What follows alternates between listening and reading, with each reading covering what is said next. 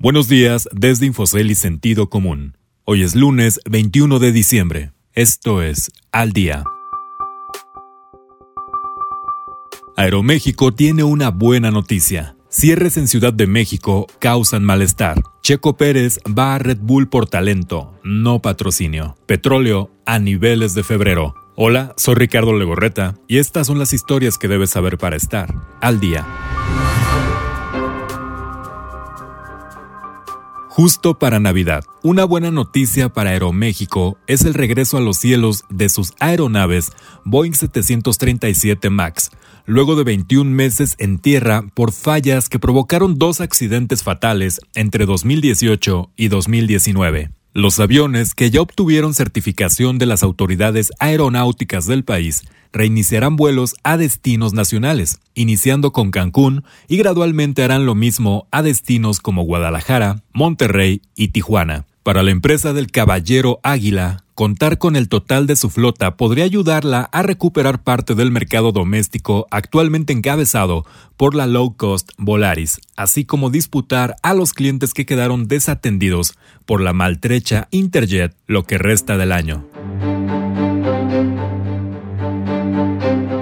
Puntos encontrados. Como si fuera un déjà vu, la zona metropolitana del Valle de México regresó a semáforo epidemiológico rojo por el rebrote de contagios del coronavirus COVID-19, por lo que las actividades económicas no esenciales nuevamente suspenderán operaciones, solo que esta vez toma a muchos negocios con afectaciones previas en sus ingresos por las suspensiones de operaciones al inicio de la contingencia. La noticia ocasionó diversas reacciones para los distintos sectores económicos. Tal es el caso de la industria restaurantera, que lamentó el nuevo cierre y externó su descontento por no haber sido advertida sobre esta decisión para permitir a los negocios de comida mover o terminar su inventario. Por su parte, la Cámara Nacional de la Industria Cinematográfica, que agrupa a los líderes del sector Cinépolis y Cinemex, respaldó la decisión del gobierno de suspender todas las actividades no esenciales en estas entidades, aunque admitió que viven la más difícil crisis.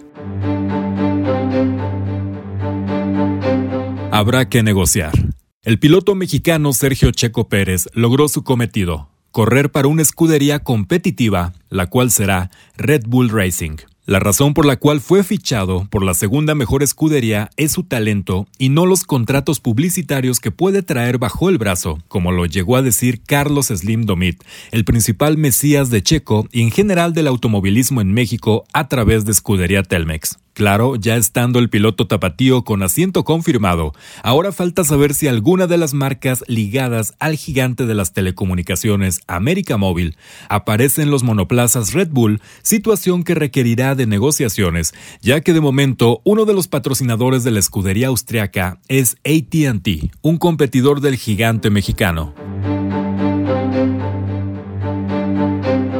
Quiere volar. Los futuros del petróleo lograron niveles no vistos desde febrero pasado, previo a la declaración de la pandemia de COVID-19, sumando siete semanas de avance. El impulso proviene de la aprobación de una vacuna contra la nueva enfermedad, pero también de las esperanzas de un acuerdo de estímulo fiscal que impulse a la mayor economía del mundo y uno de los mayores consumidores de combustibles. La inoculación de la población abre la oportunidad de que la gente viaje, por lo que literalmente el petróleo quiere volar. Los productores esperan que el año que inicia las personas comiencen a viajar y la demanda de combustibles como los que usan los aviones aumente aunque reconocen que para eso falta tiempo. Usted puede consultar estas y otras historias en la terminal de Infocel y en el portal de Sentido Común. Este fue su resumen noticioso al día. No deje de escucharnos mañana con las principales noticias de negocios, economía y mercados. Que tengan un excelente lunes.